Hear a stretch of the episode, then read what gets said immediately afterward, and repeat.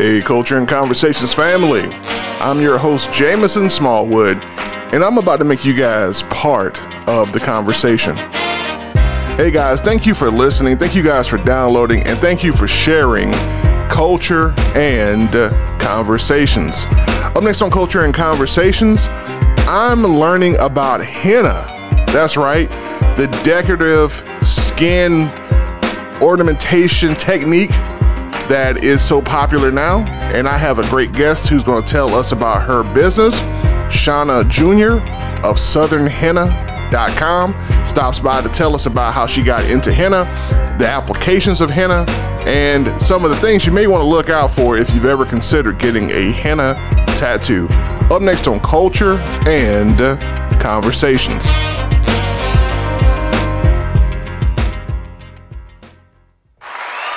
Hey guys, welcome back to Culture and Conversations. I'm your host, Jamison Smallwood. And yeah, it has been a while. It has been a while. It has been a while.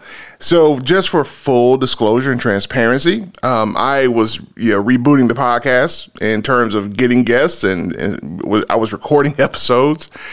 And uh, we had a great January of getting guests. I've got some uh, new episodes that are going to come your way. And then life happened. Uh, my father, Frank Smallwood, uh, passed away. And uh, I have a whole tribute episode I'm going to release uh, later on dedicated to him. Uh, but uh, in February, I lost my father in February of 2022.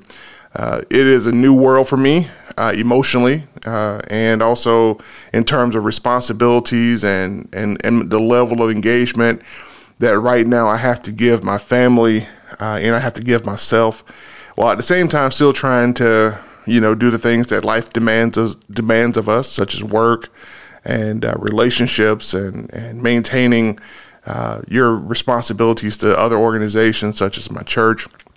And so, uh, you guys, I, I, appreciate everyone who listens to this, who is a friend, uh, a personal friend. And if you're just a random listener and, and you have thoughts and prayers for my, me and my family at this time, I definitely appreciate y'all and I appreciate your patience. And so you're going to get a lot of culture and conversations this year. I promise you will. And the goal was always to give you more.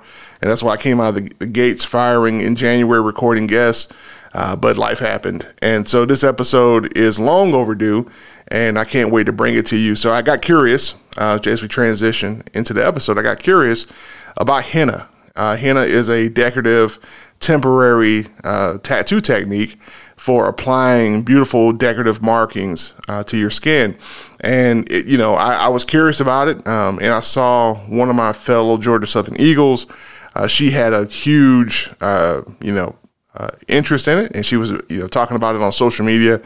And so I, I decided to reach out to Shauna Jr. and give her an opportunity to talk about her business, Southern Henna. Uh, for the link to her website, you can go to the show notes and you'll see it in the show notes.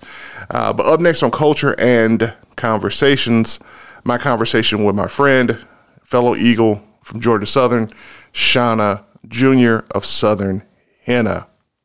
Hey, Culture and Conversations family.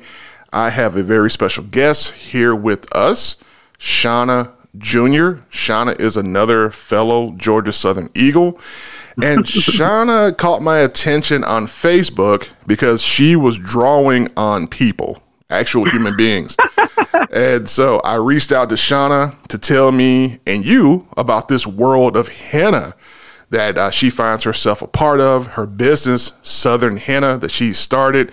And uh, to kind of bring me up to speed on what's going on out here in these streets with uh, these beautiful tattoos that people are getting uh, that don't seem to last forever. You know, that's kind of like you know the perfect type of relationship, right? You get in there for a little bit, it's, it, you have some fun, and then you you break, you break up and go your separate ways. So, henna's the perfect expression of that. So I I want to bring to you guys Shauna of Southern Henna. Shauna, how are you doing? I am doing good. Go go go. So Shauna, um, aside from you drawing out people, tell me because I'm I'm totally you know a novice to this world. What is henna, and how did you discover henna? That is funny. Um, so there's a deep answer and there's a short one, but uh, henna is really a plant. That's a plant that's dried and crushed. The leaves are crushed into a powder, and you mix four different ingredients together to make a paste.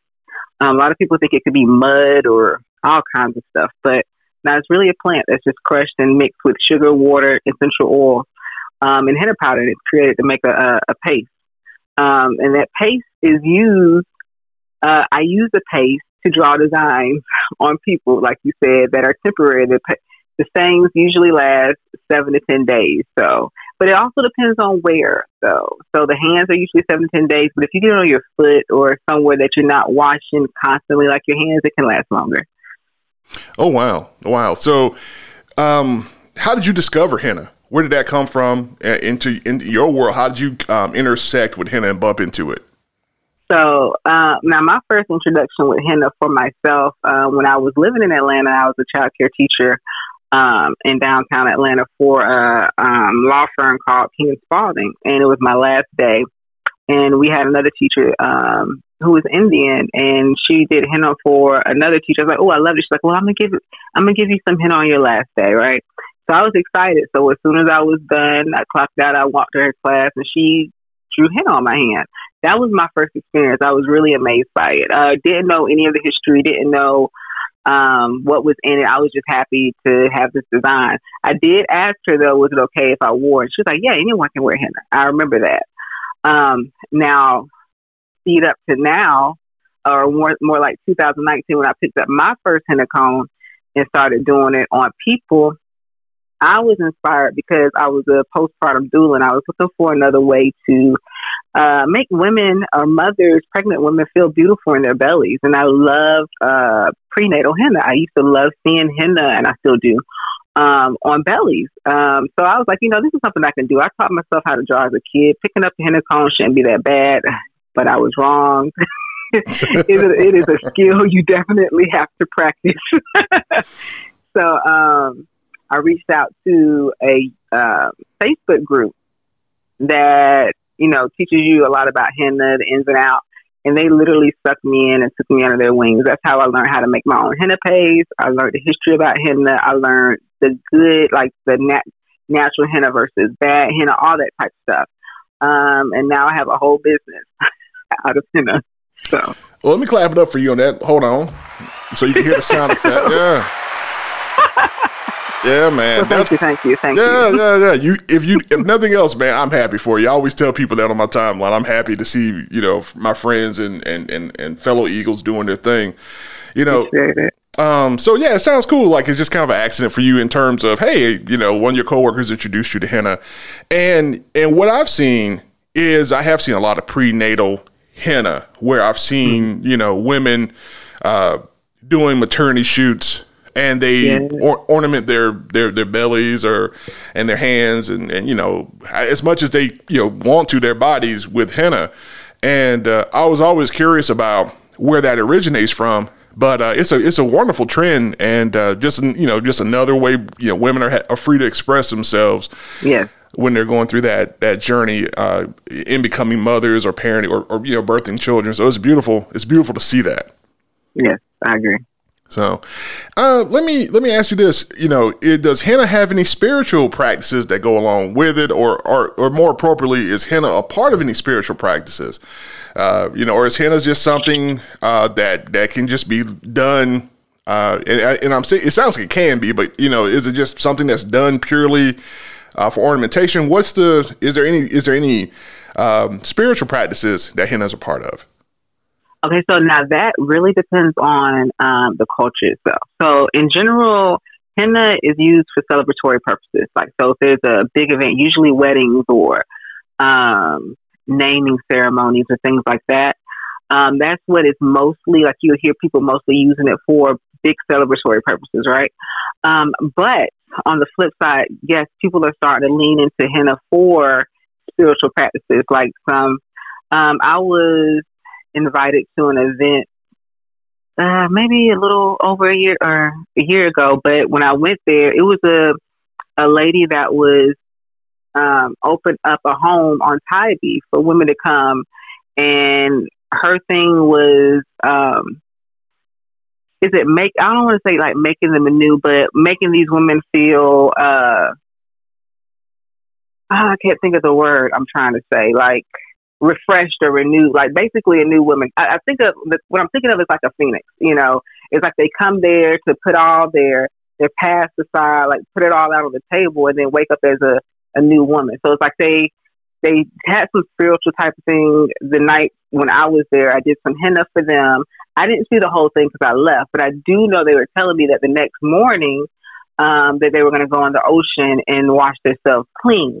And I was like, okay, I understand this, but y'all make sure you, you henna. I was like, henna and water don't mix well, but they were just telling me about some of their ceremonies. So I didn't know the whole details of the ins and outs of it, um, but I do know it was a very spiritual event. So it was a lot of, a lot of um, spending time with them, them spending time with themselves individually, and as well as the person that was leading and guiding the event. She came from Atlanta. She's uh, known as a high priestess. So, yeah.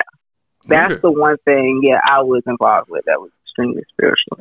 Okay, yeah, that, that that makes a lot of sense. You know, where I can see people definitely tying uh, henna into uh, their spiritual practices, and um, you know, it, I love I love just you know the range that that things like that ha- has. You know, like you can you can make it as as simple as hey, I just want to you know do something different versus yeah this is a part of my you know uh, spiritual practices that i have so um, you know to, i guess let me ask you this about henna you know to get a little bit more into that you said it was it comes from a plant like a mm-hmm. there's a mm-hmm. there's an actual plant it, what's the name of the plant or you know or is it just you know what's what's the story behind that plant so now that I, I can never remember the name. I should have wrote it down because I did have like little notes just in case certain things, but I could never remember like the scientific name. But honestly, it's really just a henna plant, like the, the general. but you know how they have the scientific names, but it's just a general. we call it a henna plant, and it's mostly grown. And this is where people get confused about um, the culture of it. It's mostly grown in India. Now there is other places that is grown. Um, but it's mostly grown in India. That's why a lot of people feel feel like it's only in Indian culture. But that's where most people get their henna crops. Um, but anyone can use it, and henna is in several several different cultures. Mm-hmm. So, but it's like I said, it's a plant that it's like it's called a shrub, a shrub, bush, whatever you want to call it. It's kind of like a big bush, and then they just dry like dry up the leaves and crush it and make a powder out of it. And then that's when I get when I get it, I just add the oils, the water, and the sugar to create the taste. So um, I went on I went online and I um I took a look and I'm gonna try to pronounce this for the listeners here.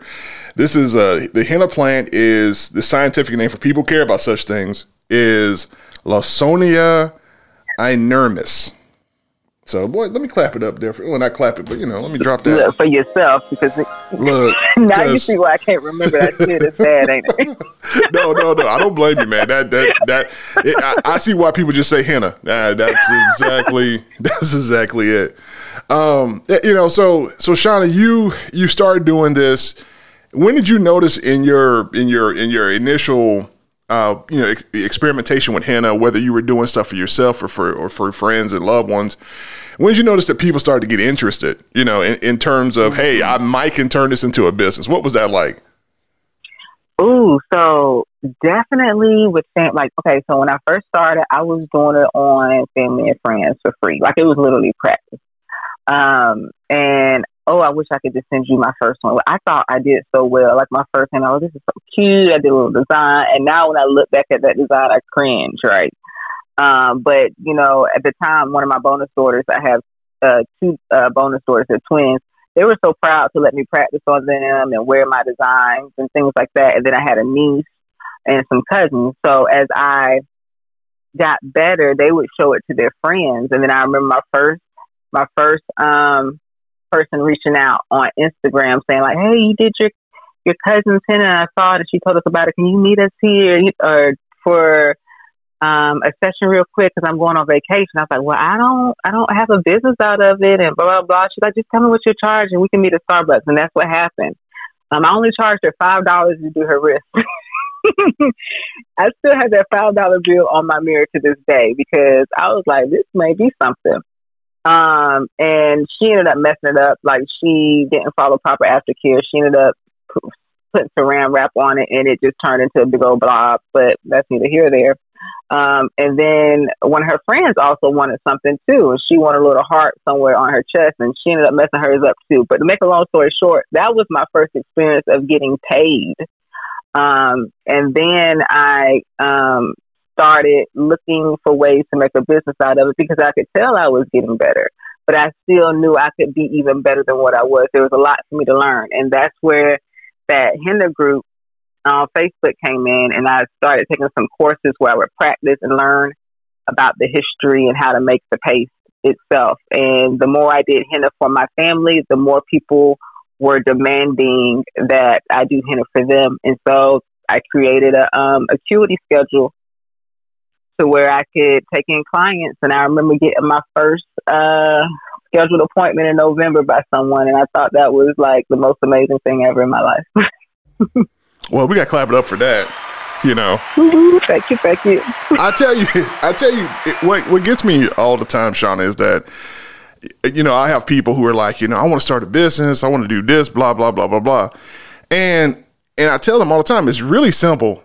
It's just that first transaction you know that yeah. first that first customer the first person who comes to you waving money saying hey yeah. i want to do the i want you to do something for me i want you to do you know henna for me and um, and, and a lot of times people don't have i don't know maybe it's just maybe it's just that we think business is something so big because we live in america and we see all these massive you know companies yeah, and, and organizations but everything starts from someplace and uh, you know I always i always find that very fascinating how people get into their initial business or their initial and, and how they implement their initial idea as a business.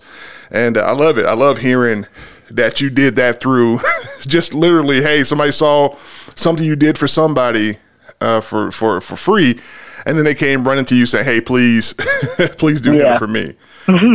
You know um what I guess in terms of henna, how do you pick out the designs? You know, is there like a catalog of designs, or is it? Ooh, how does how do you? Yeah, how do you get to the designs part? Oh, I like this question. I've never been asked this. So yes and no. um, I mostly freestyle, so I prefer to freestyle. Like once, like in the beginning, I couldn't freestyle. I didn't know how. I would always get like um a brain fart. Honestly, like I'll just be like stuck. Like, uh, what I'm gonna do next? So I did used to kind of copy other designs, but I would copy them in a sense of making it my own. Like I'll see things I like, do something similar because I never wanted to copy another artist's work, but you still give them credit, right? But you could, they are, you could buy henna book designs like ebooks or whatnot and use them, or you can create your own, or you can freestyle. So a lot of henna artists do both. They freestyle and they use design books that, you know, clients can choose from. And I usually use like my design books when I'm at festivals. You know, I, I usually pull those out for that only, not for like my in-house studio. So when people book with me online and come to my studio, I normally don't have design books out. Like I already know in my mind before they come what I'm doing because they have during the the um, booking process. It has on there like, hey, do you have a design in mind? If, if you do, you know, attach a picture, that type thing. So all through that booking process, I already know like, hey, what type of henna paste I need to use on them, like if they're pregnant or expecting those type things. Um, if I need to use like a gentle one or what kind of design. So all that's done ahead of time. So when you come to my studio, it's like let's sit down, let's do henna, let's have fun. Um, there's no looking at the book, you know. So it just depends um, on if I'm in the studio or if I'm at a festival. Now I will add this though. Um, some, it depends on the culture too sometimes, because a lot of people think that um, every henna is the same and it's not, um, and everyone does henna the same way. So anyone can use henna, but I will say the difference with henna is sometimes the way the tool that is used with it and um, the type of designs depend on the culture. For example, in Morocco, they use syringes. It looks like you know how you have a needle and you push, but it's not a needle tip, but it's like it's a syringe, and they you know, they just use a syringe for their um, henna paste. Like they draw with it. It's hard. I'm over here holding my hand like you can see me, but it's hard to explain. But if you look it up, um, a syringe or Moroccan henna, you'll see what I'm talking about. And that's their thing. They don't use a henna. I use a henna cone. Like I roll cones and I fill them up. That's a very common way of using um, henna. But they also use syringes, and they're they're known for ge- geometric designs like triangles and things like that. That's really popular. That's that's what they're known for in Morocco. Now, if you go to other cultures like okay, West Africa, um, I'm not saying they can't use cones, but I, I've noticed that they don't even use any type of tool. They don't use a syringe. They don't even use a, a cone. What they do is they use tape. So they'll take some tape and they will tape off big kind of geometric designs, like on all on the legs or whatnot. And then once they tape it off, they have this big old bowl of paste and they literally just slather it over the leg or they use it like a gummy paste and stick it on there um, and let it sit like that and wrap the leg that way. It's not no, you know, intricate um, hand design like freestyle. Now they say we're gonna put this tape on there and then we're gonna flat it that way, let you sit for your hours, and then we're gonna take it off. So Excuse yeah, me. so it's kind of like a stenciling process. Yeah, yeah. Okay. Yeah. Just, um, so just, I was about to say, just like if I was going to paint something on my wall and I wanted to you know, do a design, I would use tape or in this case, you're saying uh, some type of uh, you know, like paper or something to, to make it make the design outline, and yeah. then they fill it in with the henna. Yeah, correct. So it just really depends on sometimes the type of henna that you're going to get. Sometimes can depend on where you are in the world and the culture and the tool. Um, now you can also like a lot of henna artists are very skilled in different types of henna. So like I know how to do Moroccan henna. Um, I know I pretty much can do any type of henna you ask me for as long as I can see it. But it's just there are different um, designs that are unique to a particular culture. So. Okay. Okay. Yeah, I'm I'm learning. This is what this is what I love about having a podcast. I get to learn these things. You know. Um. So you know, so okay, you got you got the, the the initial you know customer running to you with your with the money and saying, "Hey, I want you to do some henna for me," and um, you know, and then you said, "Okay, well, I'll do that," you know, and then you started taking bookings and stuff online. What led you down the process of saying, "Okay, the next step is for me to get a studio and create my Ooh. own space for for doing henna"? Ooh. Um well, look, I just I just felt like it was that time to the point where, well, honestly, okay, COVID played a role in this. I was a mobile henna artist, and I was meeting people at Starbucks, and that was working for me. Um, but then COVID happened, and things shut down and okay. I had nowhere for them to go. And a lot of people weren't really booking as much because of COVID, but a few people still wanted to book. So then I opened up a home studio, which I was extremely nervous about because I'm really particular about my house and uh, you know, not people want to judge and I'm a clean freak and all this other stuff, but still I just wasn't ready for people to be in and out my house like that. But I did it. And um so that worked for like a a couple months. And I remember telling my husband, I'm like, you know what, this I'm not feeling this. I'm gonna get my own space. And I stumbled upon my space, not necessarily I was looking for the next year, um, not the current year, and I think that was what's this twenty so that had to be twenty twenty. And this space uh, opened up and it was a great deal and she said I could try it out for three months. So so I did. I tried it out for three months, ended up being there for a whole year. And that's how I ended up getting my first brick and mortar. Um, and now I'm in a new space now, um, a bigger space. And the reason why I moved to a bigger space is because I want to move into a space to where I can do henna brows. I know that's a whole other thing, but actually do henna brows and people feel comfortable laying on my um, massage table and actually have space where we have a closed door and things like that. Um, but yeah. Okay, okay. Let me clap it up for that. That's uh, yeah, that's cool. I mean, I, I just love this. I, I love this story. Um, now I'm going to ask a question, and if you're not comfortable giving me a answer to this question, we can move on from this question.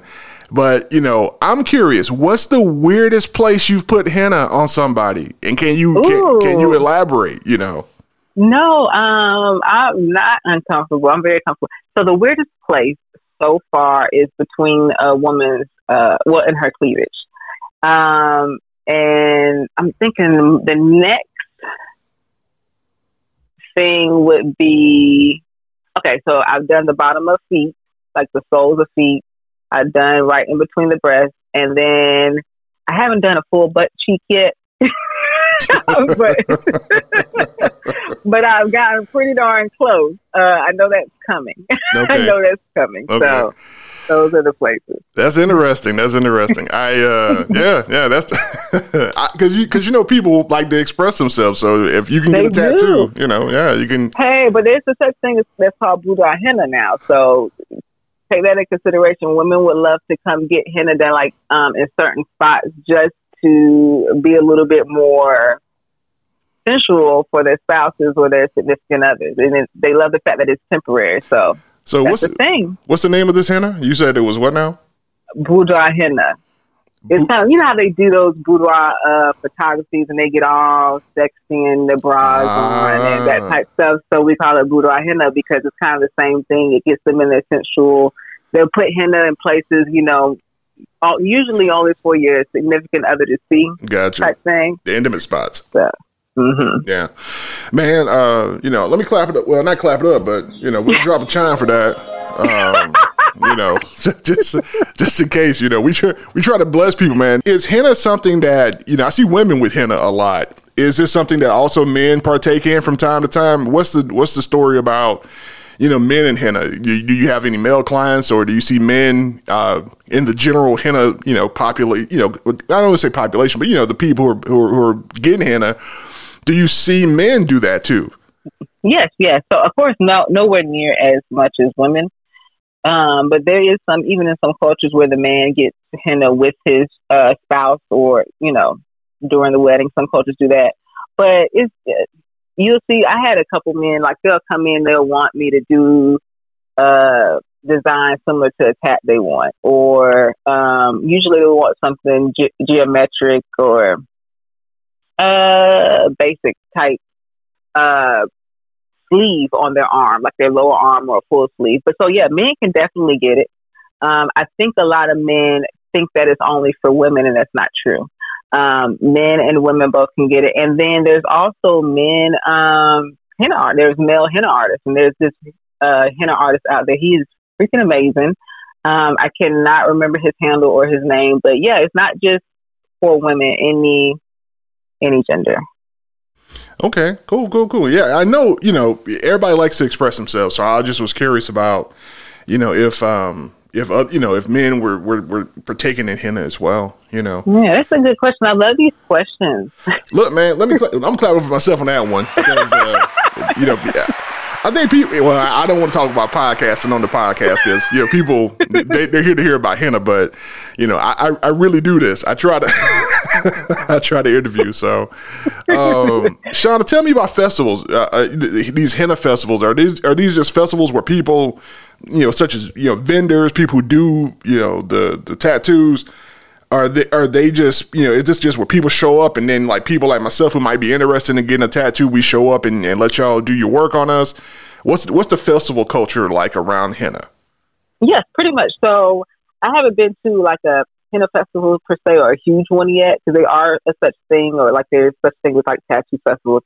But I've been to like um general festivals. So like if it's a say for example there could be the um they have the Christmas festivals come up and you know COVID changed some things. So like a Christmas festival. So everybody different vendors. It could be someone doing soap, it could be someone doing paintings. Different vendors come out um, and then we set up. And so, yeah, so I would set up my tent, have everything set up, the books out, all that stuff. And if someone just comes up, they'll walk up and let me know that they're interested, and I can do henna right there on the spot for them. Make sure they leave with the the aftercare needed, so they can have a good good stay. But yeah, that's really it. There's no appointments; it's just right there on the spot. okay. I didn't even ask this question but now that you you said that on the spot part how long does it take to do you know uh, the henna experience? Getting a you know picking out what you want or telling you generally kind of what they want and then you actually doing the work and then you know whatever necessary steps come after that. How long does that take so if you're trying to get a tattoo you know you can have a have an expectation of what that's going to take Okay, so when it comes to festivals, it's the I usually do hands. I've done other parts like feet and stuff, but it, it's rare that I would do something like um, boudoir. I definitely wouldn't do that um, during a festival, but I, I think I think I think you end up in jail doing that yeah, I'm like know. it's rare. I haven't even done um, uh, a belly yet like that. Because so, usually those things I would prefer that to be in my studio because I want the the the mother to feel comfortable and it takes more time, right? Um, so I usually stick with hands and maybe like uh, a little bit above the wrist. So it average. It depends on the design they choose, but I average between twenty minutes, twenty to thirty minutes, um, and that's that. When I say twenty to thirty minutes, that's including you know some of my most complicated designs that are in the book. So Nice, nice. Yeah, that's not bad at all. I mean, that's that's a that's definitely fast uh, considering you know how intricate those designs can get. You know. Yeah. Uh, another question because I'm I'm totally a, a, a, noob when it comes to this. Uh, I don't know anything about henna, so I'm learning. Uh, it, I, am assuming it, it's not painful. Uh, is there any pain associated mm-hmm. with henna? Okay. Not at all. Not at all. So now there is. Okay, this is something I do want to say since you know we're talking about it there is a difference between 100% natural henna and something called black henna. And black henna, unfortunately, is something that is extremely popular that a lot of people don't, um, you know, are fully aware or educated about it. So black henna is also called chemical henna. It is not good for you. Any good henna artist will tell you to stay away, run from it if someone says they have black henna. We say this because it has, it's not just, it's not natural. It has other ingredients and it. it has hair dye, and it has something called PPD in it that can cause cancer, it can cause chemical burns, and things like that. Does it happen to everybody? No, but it does happen to people. We have pictures where people it literally looks like they have third degree burns on their hands, or and you can see it is in the shape of the design that they got the henna on. But so a lot of people will come to me or other henna artists like me and say, "Hey, do you have black henna?" And we're like, "No, we only have natural henna. There's no such thing as black henna." Um, natural henna only has four ingredients and it's always going to give you like a dark brown reddish stain. That's natural henna and it's safe for you. But they see this in social media, this black henna so much and they want it. It's just like a black stain. Um, and that's what they want because it's like instant. It's like you can wash it off and it's there and blah, blah, blah. But that it's extremely harmful. The only thing that's similar to that that is natural is something called jagua. But that's that's something totally different. But they always usually ask for black henna, and I want to stress this enough that black henna is not safe. I don't recommend it. I do not use it. I only use 100% natural henna, and it's made by me. Yeah, well, you need to make sure we put that out there. I uh, I'm, I'm glad you said that because I don't know anything about henna, so I would have been I would have been I might have been got some black henna, but like I you know I'm a little bit darker, so I need some that I need some of that black henna. And that's why they do it because a lot of people, especially you know when we have melanin skin, mm-hmm. they want the darker stain, you know. And I get it, you want a darker. Stain. It shows up on our skin just as well. Um, I wear it all the time, you know, but they're always, I want something dark. And I've had that happen where a client gets henna and then they're like, but I thought it was going to be darker. And I'm like, uh, somebody didn't read the stuff. Somebody yeah. didn't read, you know, and you, I'm, I'm constantly educating, constantly, constantly about the difference between natural henna and black henna.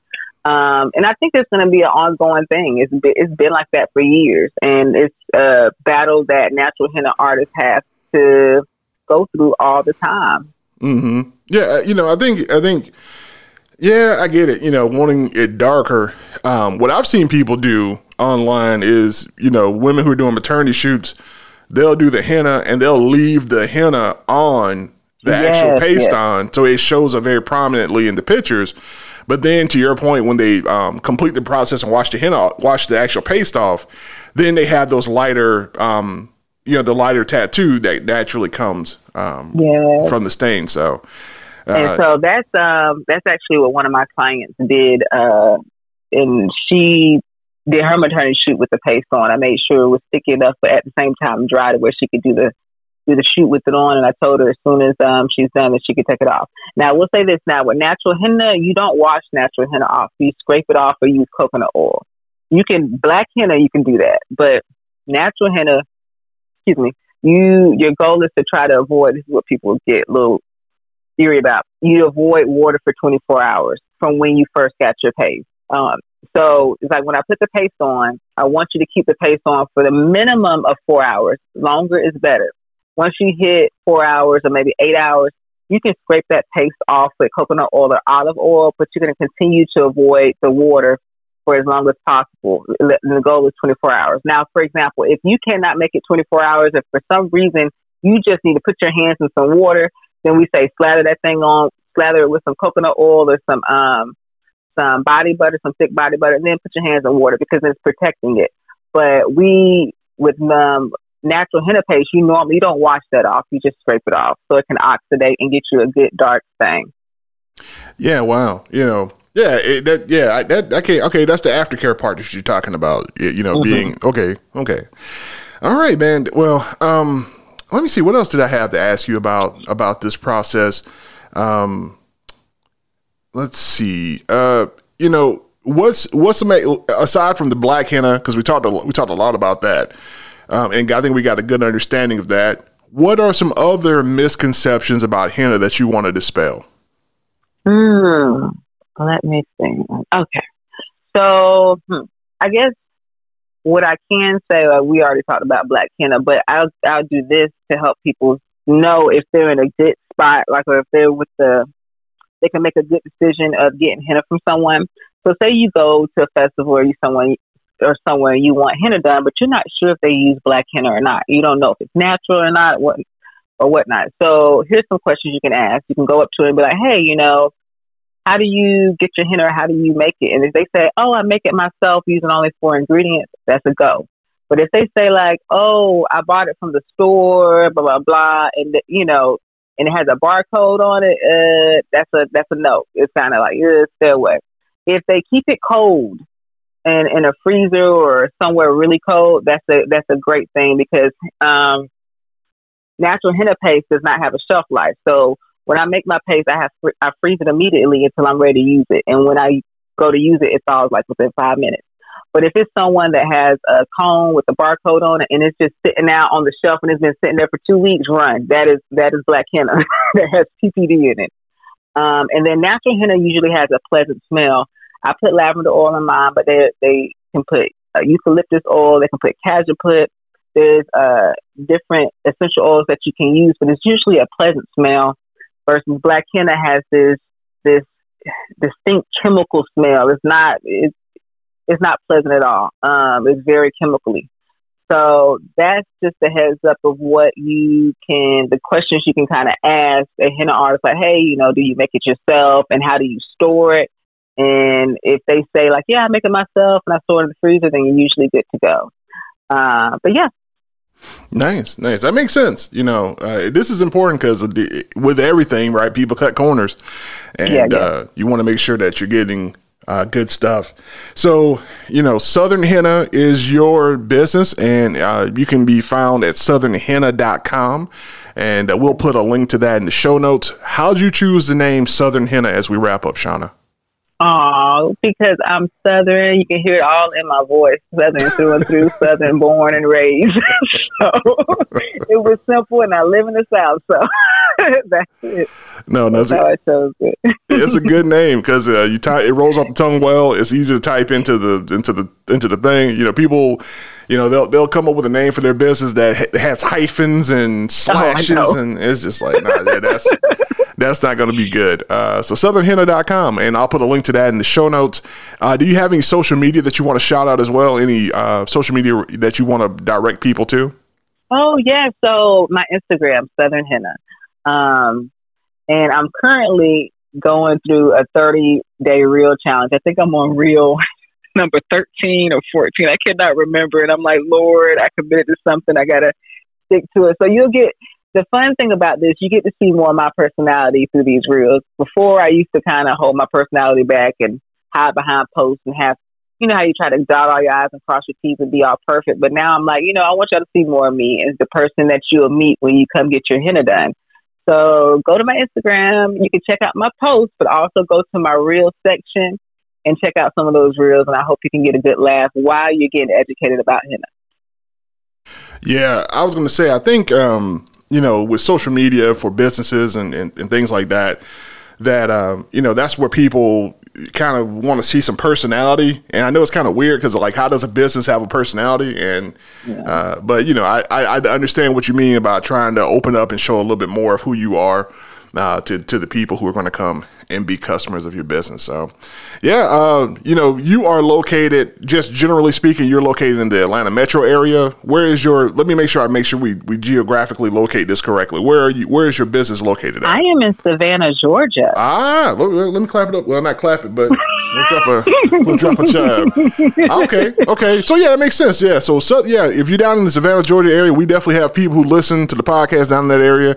And uh, you know, and I'm sure if the price is right, you will travel to do some henna. So uh, if there are you know ladies who are listening to this, you guys want to have a, a, a girls' party, a girls' night and uh, yes. uh, you know uh, you y'all y'all vaccinated and you don't have COVID or whatever you you know you, you're, yes. you're healthy, then uh, yeah, man, Shauna will be more than happy, I'm sure, to come and uh, pull up and do some henna uh, for you guys as well. So, Shauna, I can't do nothing but thank you for making time for this uh, out your busy oh, schedule. Thank you. And uh, yeah, I hope that uh, you know you continue to have nothing but success with your business. And thank you again for being part of the conversation. Oh, thank you so much. It was such a pleasure. Appreciate you. Hey guys, I want to thank you once again for listening and for being part of the conversation. And I would like to especially thank Shauna Jr. of Southern Henna for making time to be part of the conversation.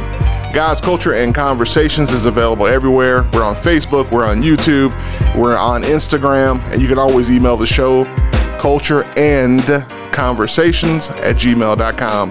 Guys, until the next episode, peace.